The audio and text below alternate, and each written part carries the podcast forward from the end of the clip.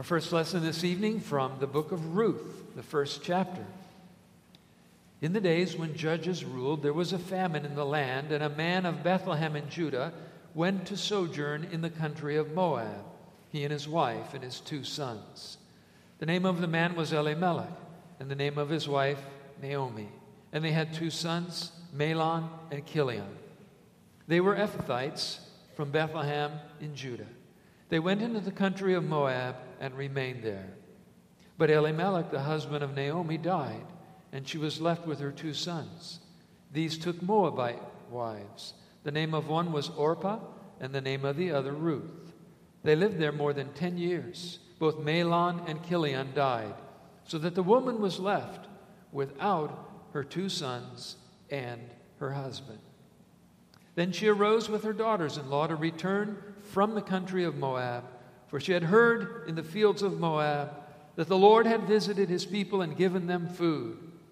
So she set out from the place where she was with her two daughters in law, and they went on the way to return to the land of Judah. But Naomi said to her da- two daughters in law, Go, return, each of you, to your mother's house.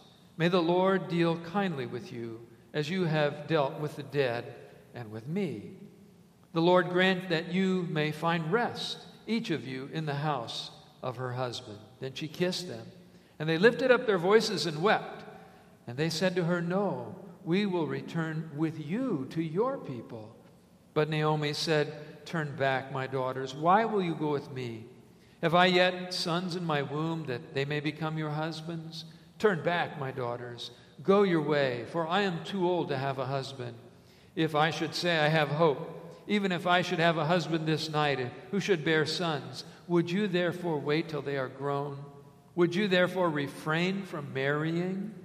No, my daughters, it is exceedingly bitter to me for your sake that the hand of the Lord has gone out against me. Then they lifted up their voices and wept again. And Orpah kissed her mother in law but Ruth clung to her. And she said, See, your sister in law has gone back to her people and to her gods. Return after your sister in law. But Ruth said, Do not urge me to leave you or to return from following you. For where you go, I will go, and where you lodge, I will lodge. Your people shall be my people, your God, my God. Where you die, I will die, and there I will be buried. May the Lord do so to me, and more also, if anything but death parts me from you. And when Naomi saw that she was determined to go with her, she said no more. So the two of them went until they came to Bethlehem. This is the word of the Lord. Thanks be to God. Holy Gospel from St. Luke, the 17th chapter. Glory to you, O Lord. On the way to Jerusalem, Jesus was passing along between Samaria and Galilee. And as he entered a village, he was met by ten lepers who stood at a distance and lifted up their voices, saying, Jesus, Master, have mercy on us. When he saw them, he said to them, Go and show yourselves to the priests. And as they went, they were cleansed. Then one of them, when he saw that he was healed, turned back praising God with a loud voice. And he fell, at his fa- fell on his face at Jesus' feet, giving him thanks. Now he was a Samaritan. Then Jesus answered, Were not ten cleansed? Where are the nine? Was no one found to return and give praise to God except this foreigner? And he said to him, Rise and go your way. Your faith has made you well. This is the gospel of the Lord. Praise to you, O Christ. We can grace you and peace from God our Father and our Lord Jesus Christ. Amen. Our text is from the Gospel reading, Luke chapter 17. Here again these words. Then one of them, when he saw that he was healed, turned back, praising God with a loud voice, and he fell on his face at Jesus' feet, giving him thanks. Now he was a Samaritan. Then Jesus answered, Were not ten cleansed? Where are the nine? Where would our world be without numbers and calculators and computers to keep track of them? Social security numbers, driver's license number, phone number, PIN numbers, zip code plus four, numbers everywhere. And our text today is about numbers also, but you don't need a calculator or a computer to figure it out. Ten lepers were healed, only one returned to give thanks 10%. Jesus encounters these lepers on a trip.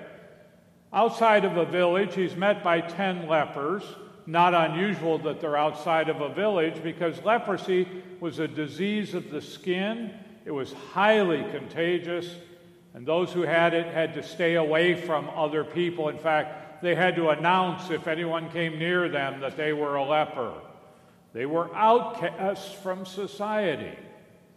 And the local priest was the one who determined whether they were sick with leprosy or not and then banished them into exile outside of the village, away from their family and their friends.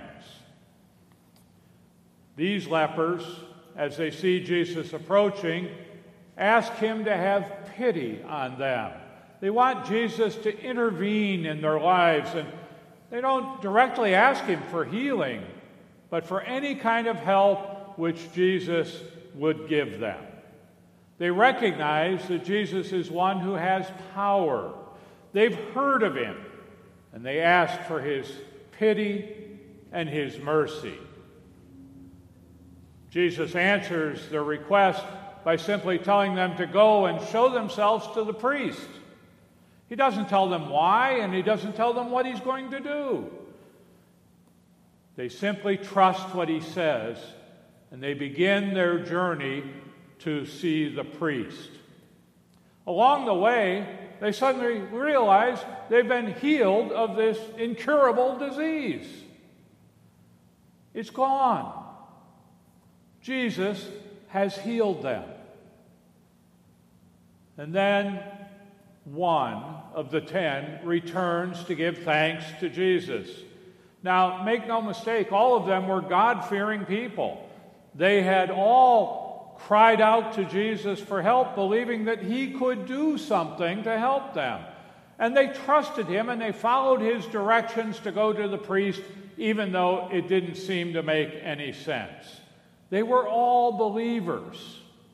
But only one returned to give thanks to Jesus before doing anything else. Before running home to his family, before visiting with his friends, before doing anything else, he turned around and went back and found Jesus. And he fell at his feet and he praised him and gave him thanks for what he had done. And then Jesus does something even more remarkable than healing him of leprosy. He owes his life to Jesus, and Jesus says, Rise and go your way. Your faith has made you well. Well, God's people today have been healed of a sickness also. You and I have a sickness. It's called sin. We were sick in our sin and deserving of God's anger and his punishment. None of us perfect, all of us disobedient of his commandments. But God had pity and mercy on us also. That's why he sent his son Jesus into the world to suffer and die on the cross to pay for our sins and the sins of all people. He healed us from our sin sickness. And He gives back to us our lives, even the promise of everlasting life in the joy and peace of heaven. In fact, God gives us everything that we have. Not only forgiveness for our sins and eternal life, but also help and hope every single day, and all the things that we have also family, friends, food, clothing, shelter, jobs, everything. And in return, we give Him thanks. We thank God every day and in many ways.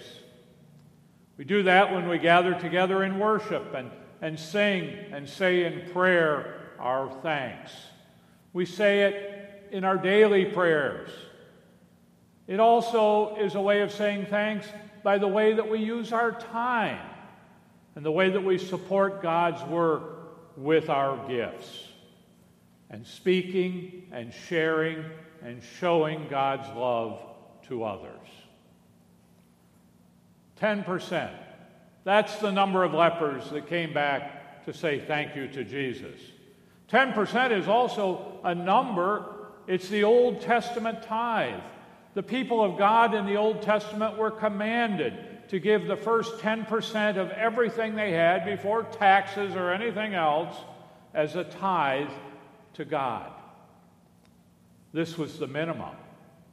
As God tells his people in Malachi 3, they were to bring their tithes and offerings to him.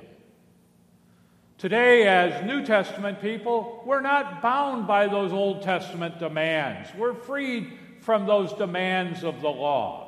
We're not required to give a tithe to God. But instead, instead, the Old Testament tithe becomes an example for us of a good starting place, a way to give proportionate to the gifts that God has given to us, voluntarily, as we give thanks to God for all of His blessings. And if you have looked for even one minute at the pictures coming from Florida, you realize how much we have to be thankful for. But giving thanks requires practice. When children receive gifts, we often prompt them to say thank you. Our goal is that when they grow up, they will voluntarily, on their own, freely give thanks for the gifts that they receive. But at first, they have to be taught to say thank you. And when we are children in our faith, we need to be prompted to say thanks to God also. Now, some people get offended whenever a pastor mentions anything about money in a sermon. And if they do, they've missed the whole point. It's not about money, it's about prompting and teaching God's people to say thank you for all the gifts that He gives to us. Children also very soon learn that when they say thank you, the gifts keep coming. In fact, I had a grandmother who made it very, very clear from very early in my life that if she didn't receive a thank you in writing for birthday and Christmas gifts, it was going to be a lean year the next year as far as gifts. Well, God promises that when we say thank you to Him, he will bless us. Malachi, Jesus, God says, Bring the full tithes into the storehouse, that there may be food in my house, and thereby put me to the test, says the Lord of hosts, if I will not open the windows of heaven for you and pour down for you a blessing until there is no more need. This is the only place in all of Scripture where God says to test Him. He invites and allows us to do that. Bring the tithe to Him. Bring the tithe to Him not by command, not by force, but in thanksgiving and gratitude for all that He has and continues to give to us each and every day. And then the heavens will be opened and blessings will be poured out upon you. My uh, youngest son is an engineer for Caterpillar, and he works on those great, great big trucks, the ones where the cab is 35 feet up in the air. Huge trucks. And I often thought, what if I could borrow one of those trucks and use it to bring my gifts to God? How then would he bless me? Well, the point is, as we give to God, he turns around and blesses us with the same measure. Put him to the test you will be blessed because God's people give thanks. Amen. May the peace of God, which goes beyond all understanding, keep your hearts and your minds in Christ Jesus. Amen. We stand.